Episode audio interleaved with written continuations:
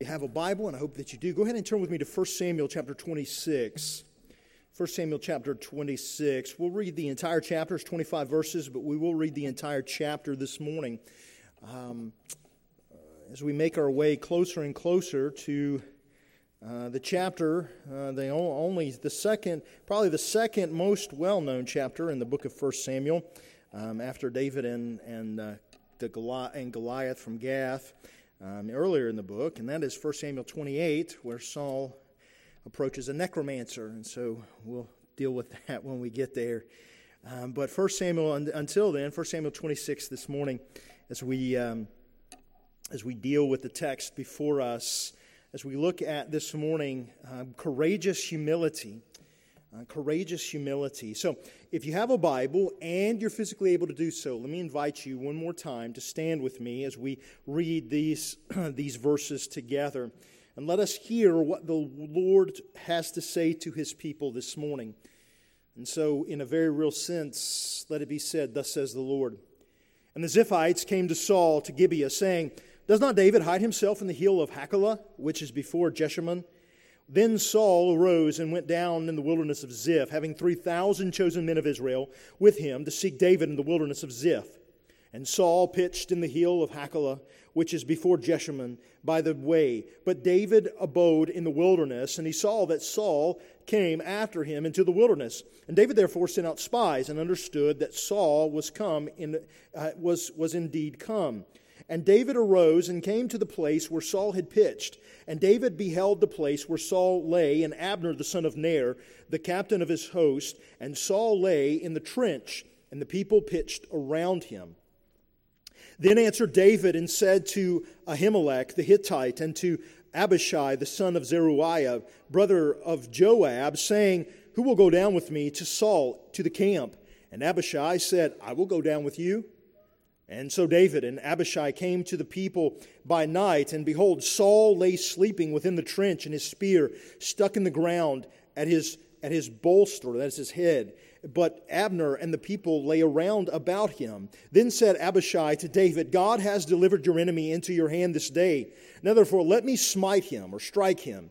And I pray you, with a spear even to the earth at once, and I will not strike him the second time. And David said to Abishai, Destroy, destroy him not, for he for who can stretch forth his hand against the Lord's anointed and be guiltless?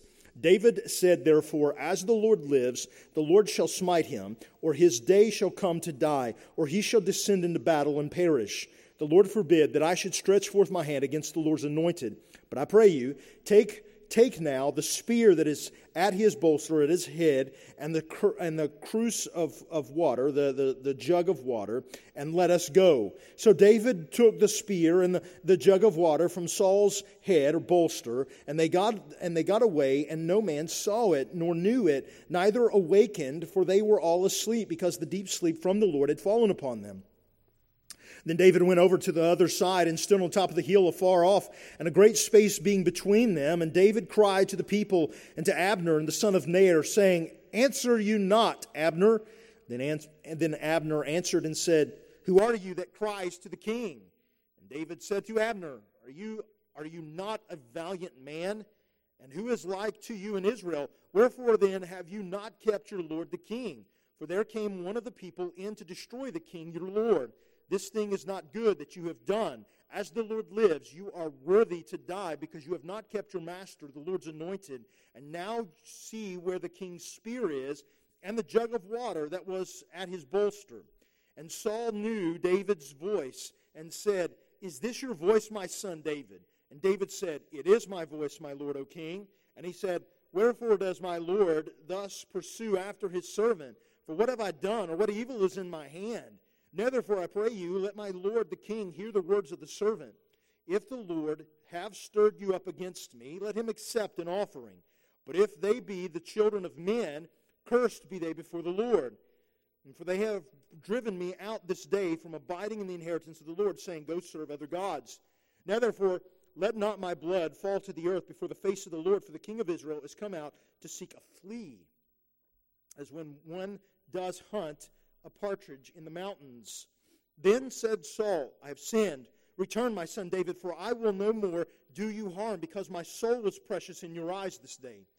Behold, I have, I have played the fool and have erred exceedingly. And David answered and said, Behold, the king's spear, and let one of the young men come over and bring it. And the Lord render to every man his righteousness and his faithfulness. For the Lord delivered you into my hand today, but I have I would not stretch forth my hand against the Lord's anointed. And, he, and behold, as your life was much set by this day in my eyes, so let my life be much set by, by in the eyes of the Lord, and let him deliver me out of all tribulation. Then Saul said to David, Blessed be you, my son David. You shall both do great things, and shall also shall prevail. So David went on his way, and Saul returned to his place. Let's pray. Father, as we have now looked at your word, we have now clearly heard what you have said to us. May we continue to submit to you, Father, as we now enter into this time of preaching. May our hearts be set upon Christ to hear the word of God. We ask in Jesus' name. Amen and amen. You can be seated. Thank you. I heard um, Dr. Richard Phillips give, a, give an illustration, um, and I, I, think it's pertinent for, for where we are.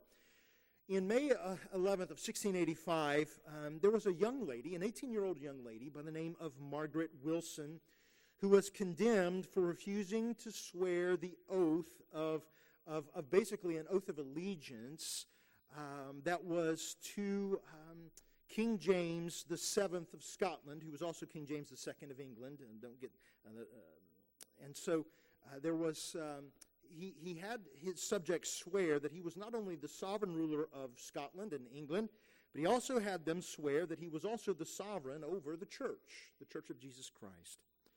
Uh, this young woman, uh, Margaret, was most unwilling to acknowledge that she that that King James II was in fact uh, the sovereign over the church. She believed that only Christ was sovereign over the church. She was willing to swear and acknowledge allegiance to, her, to the king as her sovereign, as her king, but not as the sovereign over the church. And for this particular crime, she was sentenced to a most heinous death. She, she wasn't even um, sentenced to be burned at the stake. She was, in fact, instead um, sentenced to be drowned, to be drowned in the river.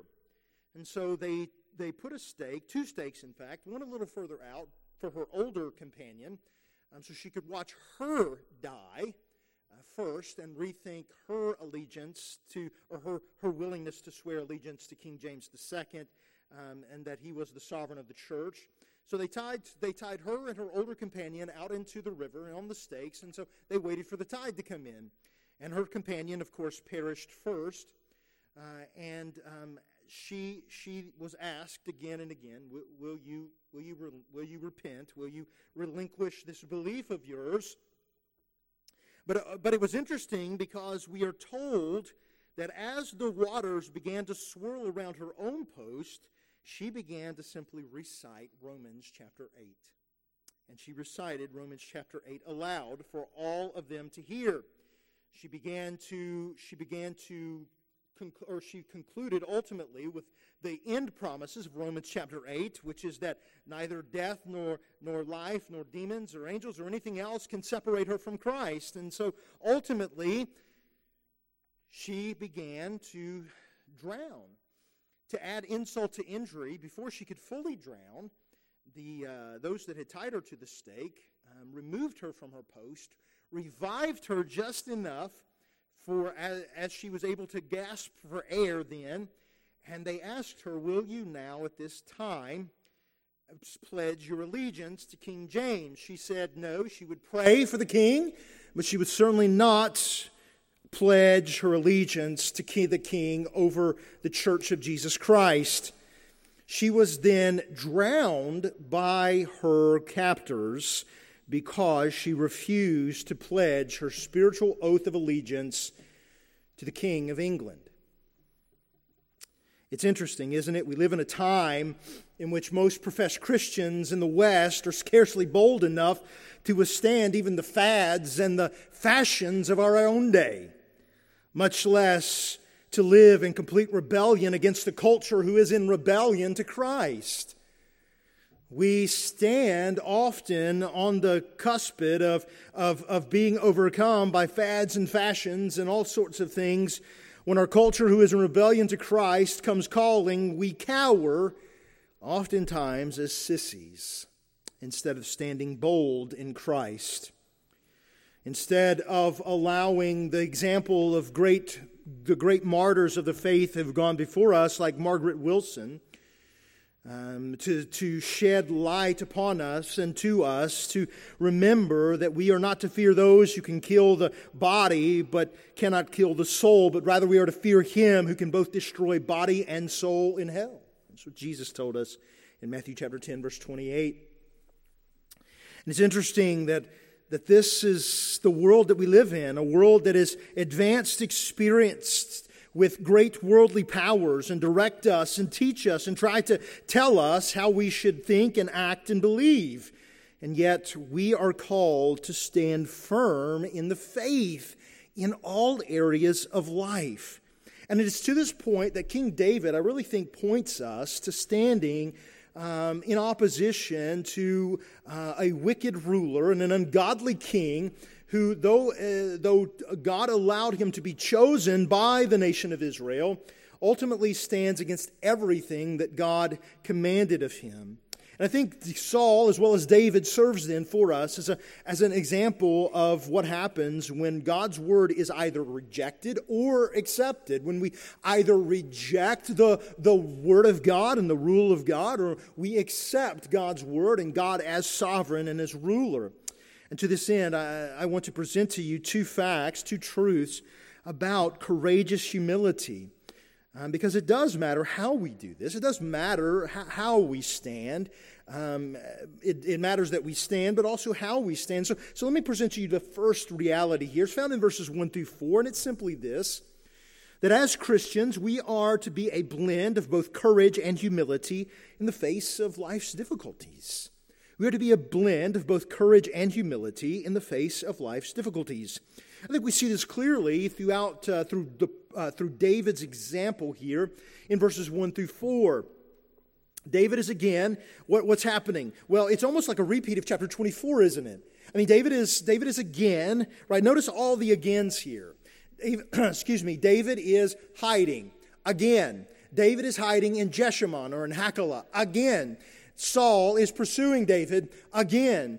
The Ziphites again, uh, they, they, they tell on David, they, they, they betray David again and again and again and again. And yet, despite all of this betrayal, despite all of this, this, this, this, um, this hardship in his life, David serves as a perfect blend of both courage and humility. Now, perfectly? No, I mean, obviously not. David was human. And David, David uh, sins on, on many occasions. We looked at, at uh, his, his intention to sin and, and Abigail's discussion with him last week as, he, uh, as God kept him, as she says, God kept him from sinning uh, and taking matters into his own hand. But, but most certainly, David does serve as an example of both courage and humility. Because, in spite of being betrayed, despite him being on the run, despite everything that David has been doing, right? This is, we're coming up on, on close, to, close to 10 years here at this point, right? So don't, don't miss the fact that David was on the run for, for close to 10 years right so so this he's been on the run for quite some time at this point and has experienced great triumph and great defeat and despite all of this, David's faith doesn't waver. David's courage doesn't waver. David's humility doesn't waver despite being betrayed over and over and over again. As I said, uh, the Ziphites in 2319 betrayed him first, and I'm not sure exactly why. Perhaps it was because of what Saul did to the priests at Nob and slaughtering uh, a great, uh, not just the priests, 80 some priests, but their families. So, um, would have been well within the hundreds of people that Saul slaughtered through Doeg. And so perhaps they're fearful of this. But this feels just a little different. Last time that may have been the case, but this feels just a little different. Perhaps they felt a little more emboldened because they seemed like they got in on the king's good side, right? And this time they are, they are willingly to, they are willing to ultimately betray David, the king who's been anointed by God. And yet, in the, in the face of all of this, in the face of betrayal, David is a man of faith, of courage, and humility in the midst of all of this. But not only that, David is also a man of faith and courage and humility despite Saul over and over again trying to kill him. David had every right to defend himself. Um, even by the law of Old Testament, David had a right to defend himself. Um, but David chose again and again and again and again not to defend himself. David chose over and over again that despite Saul's wickedness, despite Saul's ruthlessness, despite Saul's betrayal, despite the fact that Saul was willing to kill him, over and over and over again, David displays great faith and courage and humility in all of this despite over and over again being sought and almost taken on several occasions by the king. But even in this, David is a man in verses 3 and 4 who is a man who finds great faith and courage and humility despite again being even outnumbered, despite again him being hemmed in without there, there being some, some great reasons for him to be, to be greatly scared, greatly, um, greatly fearful, because he is, he, is on the, he is on the verge of being discovered again, just like in chapter 24. David again exercises great faith and courage and humility. He does this. Now, in chapter 27, we see that ultimately fear catches up with David, and so he runs away to, again, he runs away to Achish, and that's a whole nother, it's a whole nother sermon for a whole nother Sunday. But in reality, at this point, we see David not cowering in fear, but standing in faith, standing in courage, standing with great humility as he does this. But you know, David isn't the only example of this, is he? David isn't the only example of men and women who are, who are courageous and stand courageously in the faith. I mean, as, as the writer of Hebrews says, I mean, time would fail us to, to talk about all the great men and women of faith, right, who have done great things. But I do want to mention just a few here, just to remind us that David, David wasn't special. David isn't special. I mean, he's special in the sense that he is God's anointed, he is God's elect, he is, he is God, part of God's family. But this is, this is nothing that God doesn't do in our lives and in our hearts. And this isn't, it, there's nothing special about David that moved God to do this. And this is most certainly not something that God does not do in our own lives. I mean, after all, I mean, think about it. Think about Noah, preached 120 years while being mocked and ridiculed. Enoch walked with God, and he just simply wasn't. Uh, but, but what's astounding is the fact that Enoch walked with God in the midst of such a crooked and perverse generation. Joshua, the, the, the, um, the leader of the Israelites after Moses, fought valiantly. Elijah risked his own life to show God's honor on, Mar- on Mount Carmel or Mount Carmel. And so we see Shadrach, Meshach, and Abednego standing against the king's edict to worship the idol that he had, that he had built. And they instead went through the fiery furnace in faith. David stood against Goliath in faith. Jeremiah, in faith, stood firm upon God's word at great personal loss. Daniel refused to stop playing, and excuse me, stop praying, uh, though it had, though it meant that he would be thrown to the lions at the age of eighty some years old. Don't miss that. We all often think of Daniel like all this occurring when Daniel was really young. No, no, no. Daniel, when he was thrown to the lions, was was eighty some years old.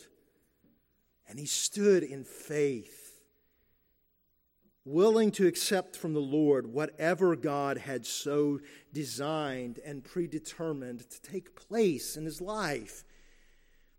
Daniel stood faithful. And then we could go on to the New Testament and talk about and talk about Paul, and we could talk about Peter, and we could talk about um, we could talk about Barnabas and Silas, and we could we could go on and on and on as we see great men and women of faith who do great things for the glory of God. And we need to not be tempted to think as if God did not did something particularly special there. Yes, it was special in the sense that he empowered it, but it's not special insofar as it's not something that he will not do in our lives. But instead, Christian, when we are faced with great difficulties, when we're faced with great problems, when we're faced with great trials, when we're faced with great troubles, when we're, when we're faced with, with, with, with mocking and, and faced with ridicule and faced with, with, with persecution or faced with any number of things that may come our way, even perhaps even the great cost at personal, at the great personal cost for us. We need to stand faithfully, courageously, firmly, boldly, humbly upon the strength and the power of our great God. We need to stand in the power of the Holy Spirit who has been given to all of God's people, who empowers us to live for the glory of God. We need to stand in the strength and the power of the Holy Spirit who empowered these great men and women of old. Right? We could, we could have talked as easily about Esther or, or about Ruth or, or Naomi or any of the others, uh, great women of faith. Um, who stood firmly for the, for the, for the glory of God and this is, this is something that Christ does in us today, Christian. If we will but humble ourselves before Him, if we will but live in the power of the, the Spirit of God that God has given to us, for us who have repented and believed in the gospel of Jesus Christ and have believed on the Lord Jesus Christ, God is at work within us. God is at work within us, and He calls us to live our lives with great faith, great courage, and great humility in all areas of life. But here's the second reality, and it's found in verses 5 through 25. And it's simply this the Christian life is portrayed as a soldier living his life or her life, living, as a living our lives, fighting battles of faith in the strength and the power of God.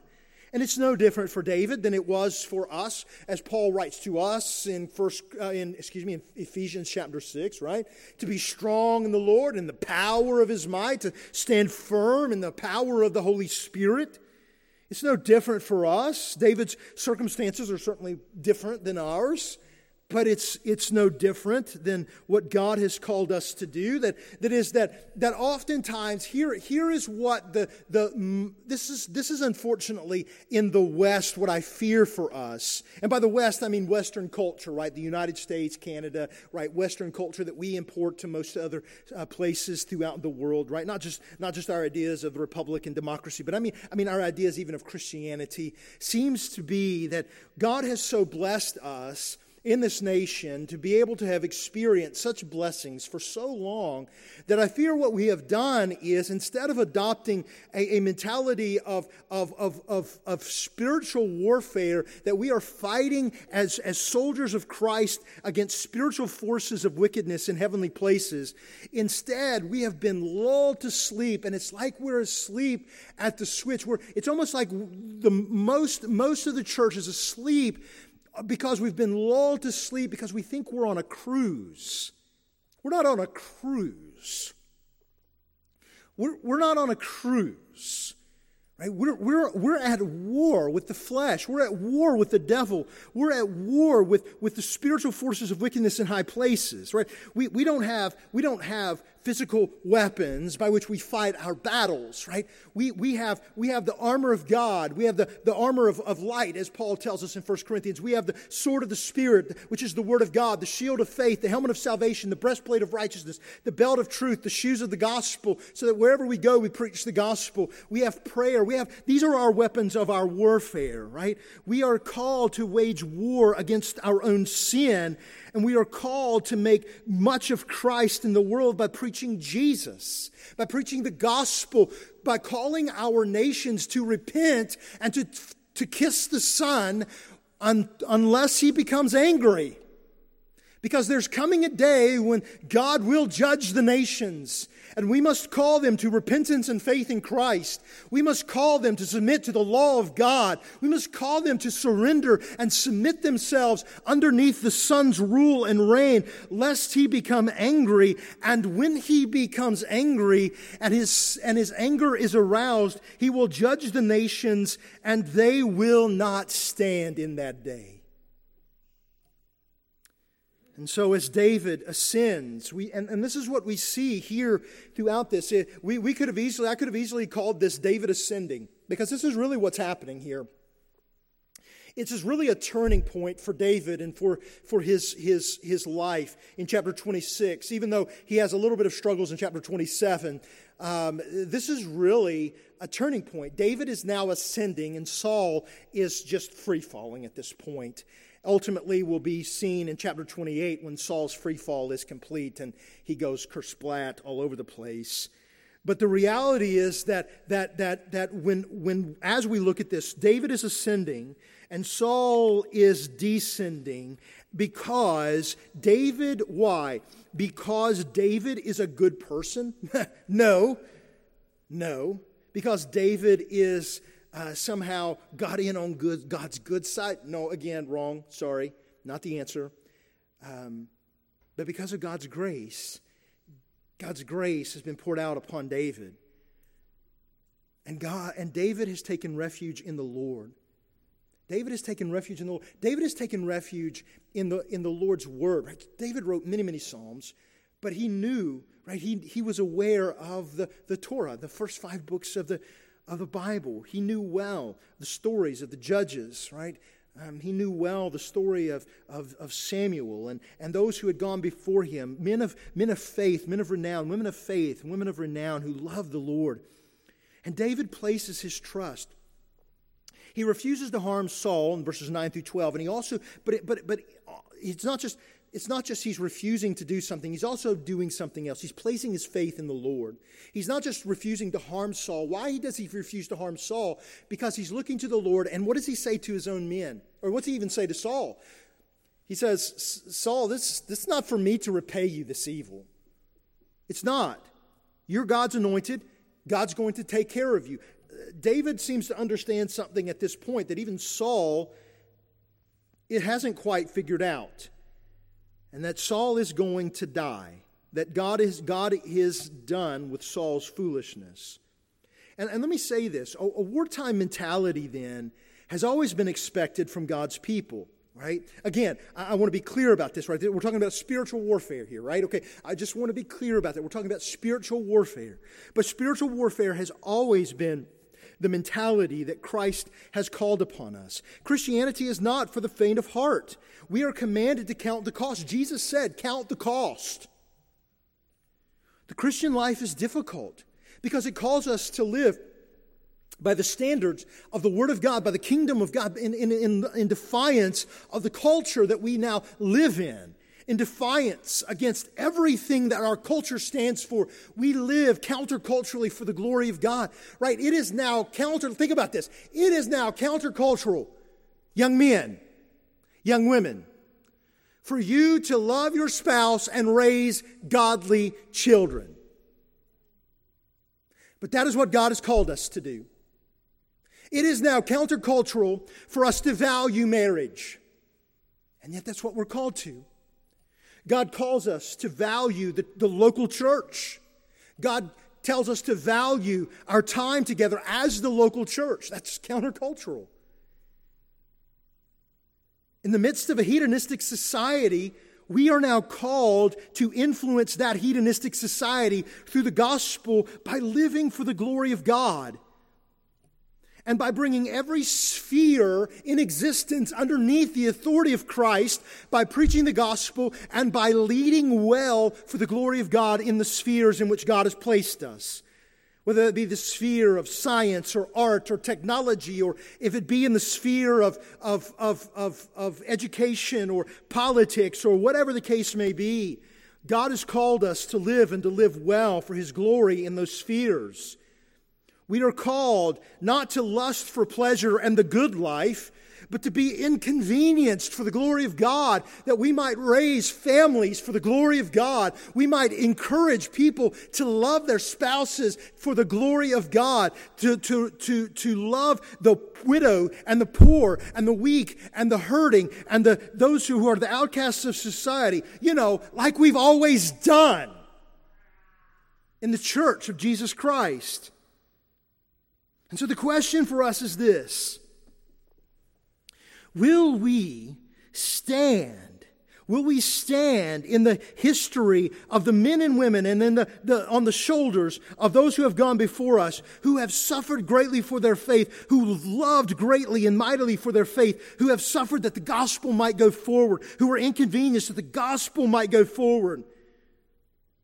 that the gospel might be preached, that the gospel might be proclaimed, that, that, that all spheres might be brought under the influence of Christ. Will we be valiant? Will we be like the soldier Abishai, who said with David when David asked, Who will go down with me to the camp of Saul? Who will go with me? Will we say with Isaiah, Here I am, Lord, send me? Will I be faithful to honor Christ in every area of life? This has always been the prayer. This is my prayer for you, and this, is, this has always been the prayer. Excuse me. This has always been the prayer. I got a little too animated there. Uh, this has always been the prayer of God's leaders. I mean, think about this Joshua. In Joshua 24 15, what did he say to the nation of Israel? And if it seems evil to you to serve the Lord, choose for yourselves this day whom you will serve, whether the gods which your fathers served that were on the other side of the river, or the gods of the Amorites uh, in whose land you dwell. But as for me and my house, we will serve the Lord. Or what about Peter, who said, Peter said, Therefore, gird up the loins of your mind, be sober, and rest your hope fully upon the grace that, it, that is to be brought to you at the revelation of Jesus Christ. This is the call of God unto our lives in, Hebrew, in Ephesians 6 10 through 11. Finally, my brethren, be strong in the Lord in the power of his might. Put on the whole armor of God that you may be able to stand against the wiles of the devil. And, Christian, let me say this discipleship demands ultimately that we behave with strength and courage and boldness. And yes, ladies, this is applied to you, right? So, so I, know that I'm speaking um, um, largely in, in the male vernacular, but, but this also includes you. This very much includes you.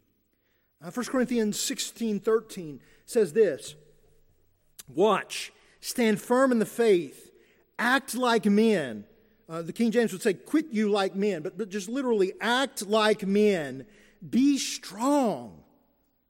And this is what we're called to do. We must stand our ground in the face of temptation.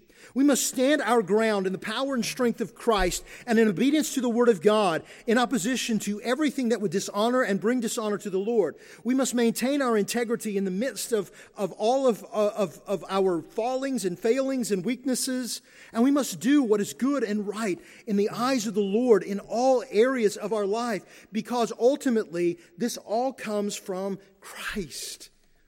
David did not stand in his own strength. We don't stand in our own strength. We stand in the strength and the power of Christ. You see, our strength is the strength of David, and that is the Holy Spirit. He is the one who helps us, He is the one who supernaturally strengthens us. And I think David, more than anyone else, knew that, that he was a weak man, right? He, he ultimately knew this. But he also knew that he, the Lord was the source of his strength, as we'll see him say here in just, a, just a next, in the next chapter. He knew that the Lord was his strength. And David, and, and, but notice this. What did David do? Did David just run off to the hills by himself? No, no, no. What did he do? He sought to surround himself with other valiant men who fought valiantly. Brother, let me say this to you clearly. You are not an island to yourself. You need other men of God in your life to help you, to encourage you, to strengthen you, to encourage you to fight the good fight of faith. Women, you are not an island to yourself. Sister, you are not an island to yourself. You need sisters in the faith who will help you, encourage you, who will challenge you, who will call you to repentance and faith, and will call you to obedience and surrender to Christ in every area of our life. We are not called to do this on our own. We are called to live for the glory of God by the strength of Christ, but also this is the blessing of the local assembly, the local church. This is the, this is the blessing of the church of Jesus Christ, is that we don't fight alone. We don't fight alone. Now let me, let me show you two things and then we're done. First, it is I want to show you Jesus in our text. Of course, you would say, I don't see Jesus anywhere here. Well, that's just because we're looking in all the wrong places. So let me show you this Jesus is the greater David who resisted the temptation to grasp the crown prematurely. Jesus is the greater David who, in obedience to his Father, lived exactly the way he was supposed to, righteously, sinlessly, and not a single moment before the Father had designed it to be accepted the cross, despising the shame. Jesus is the greater David. Jesus is the greater David who, in the moment of his, in the moment of his death, refused to take vengeance on his enemies. Oh, yeah, he is the great high king. And oh, yeah, his enemies will be repaid. But in the moment in which he died for our sins, in the moment upon which he was struck and beaten for our iniquities, in the moments in which he was struck and treated cruelly and had a crown of thorns twisted upon his head, in those moments that he was crucified on the cross and hung upon the cross between heaven and earth, being railed against by man and being cursed by the Father, by God Himself, this Jesus refused to take vengeance upon his enemies, but instead served his enemies humbled himself to the point of death, even death on the cross, Paul will tell us in Philippians chapter 2. Thirdly, Jesus is the greater David who acted perfectly righteous and faithful. David's righteousness and faithfulness ultimately fails. He ultimately fails. He's fearful. He runs away. He does many things, including having great, uh, committing sin with Bathsheba by having adultery, by committing adultery with Bathsheba. But ultimately, while David's faithfulness and righteousness fails, our Savior's righteousness and faithfulness does not fail. It never fails, and therefore he is able to save sinners to the uttermost, as, as the writer of Hebrews tells us. Jesus is the greater David who gained the reward for his righteousness, the salvation who of all who would repent and believe the gospel. And Jesus is the greater David who that, who that one day every knee will bow and every tongue will confess that Jesus Christ is Lord to the glory of God the Father. Jesus is the greater David, that all, although all David's enemies ultimately had to bow to him and acknowledge he was the king of Israel, Jesus is greater in that all his, all his enemies in all the earth will bow and acknowledge his lordship. Jesus truly is the greater David. But how does this apply to us, right? Because all of this is great and, and, and good, and this is good for us to know. It's, it's edifying for our soul. But let me leave you with a couple points of application, if I may. I think ultimately the question becomes how does God lead us? Because let me say this for, for us Christian, open doors and open opportunities are not necessarily the Lord's leading. I know, I've been down that road. I have the shirt and the cap to wear with it. Open doors and open opportunities are not always necessarily the Lord's leading. And so that calls us then not to lean upon our own feelings. But ultimately, then, how are we led? We are led by God's Word. We are led by the Holy Spirit in God's Word. And so we read, we study, and we memorize God's Word. Listen, we're not always going to know what God is doing, but we can most certainly be sure of our duty we may not always know what God's doing, right? We may be saying, God, I have no clue what you're doing here. But while we're waiting, we most certainly know what we are supposed to be doing worshiping, being faithful, honoring Christ, living for the glory of God, assembling with a local congregation regularly, worshiping, right? Being held accountable, right? Putting on God's armor, right? Let me say this I think the second reality for us, like David, is that the fear of the Lord really does keep us from sin. Now, when I say the fear of the Lord, I don't mean like, you know, if I'm, if I'm bad, my daddy's going to beat me. Okay, that's, that's, not, that's, not, that's not fair and that's not right. But what I mean by the fear of the Lord keeps us from sin is that David feared God more than he feared men, and so he obeyed. In other words, he reverenced God, he loved the Lord, he did what he did. Right? So to make it to make it I guess applicable for me, I, I, would say to you that that while while I'm not perfect and my my my earthly father certainly isn't perfect, um, I, I, do have great respect for my father and this earth. I was given a very very good dad, not perfect but a good dad, and because I want to honor him, I do a lot of things, and that's the that's what we're talking about. It is it is it is a reverence and respect for God that leads us out of this reverence for who He is to love Him and to serve him. Like David, then, we are also called to respect those whom God has put in authority. We, we are called to do that. It doesn't mean that we, we don't have the, the right to, at times, to call them, or uh, we don't have the right to call them to repentance and call them, call out their sin. Most certainly not. But we are called to, to respect, to respect those whom God has put in authority over us. In other words, treat their office with dignity, even if they don't act dignified. And I think also in this sense, like, like we're never called to take shortcuts, shortcuts in our sanctification. David most certainly didn't, and we're not called to do that either. You see, our, our lives are called to reflect the Lord's righteousness and faithfulness, and, and that's ultimately what God has called us to do. Because, because let me say this, Christian, God is the only one. Like, like we, we can look at all these, all the world and everything else in it, but do you know ultimately God is the one who is the only one who can be fully trusted. He's the only one who will never fail us. I mean, husbands and wives and children and grandchildren and and and and uh, you know jobs and I mean, all these things fail us. But Christ never fails us. The Father never fails us. The Holy Spirit, the, the Trinity never fails us. And so we are not to be like Saul, who can't be trusted.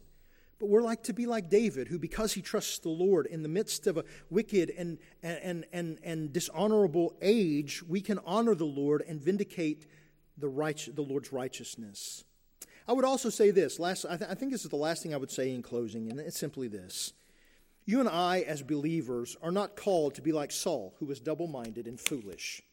But we are very much called to be men and women of integrity and faithfulness, men and women who submit ourselves to the Spirit of God and the Word of God, and in the fear of God, we love and serve God. So let us, let us look to Christ. Whether we are here this morning who have never placed our faith and trust in Christ, God's call to you is very clear this morning. Repent Turn from your sin, turn from your self reliance, turn from your self righteousness, turn from, from self and flee to Christ, who alone has lived perfectly before the Father, who alone has lived righteously, and who alone through his death has purchased the way, the only way of salvation. Repent and turn to Christ, flee to Christ. And for those of us who are in Christ, who have done this already, then do not forget that it is in Christ that we must live. It is in Christ that we must live. It is in Christ that we must submit ourselves. It is in Christ and to Christ that we must, we must honor and live for the glory of God in all things. Let's pray together. Father, we thank you for our time now. Thank you for the word. Thank you for the example of David who lived in, a, in the midst of great suffering and great trials, but who lived for the glory of God. Lord, we thank you that ultimately He points us to Jesus.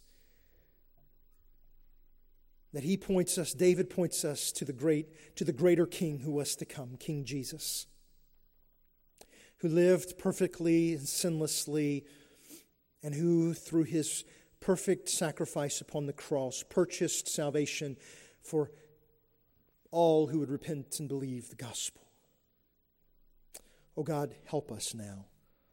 Help us now to respond in worship. Help us now to respond in faithfulness and in faith.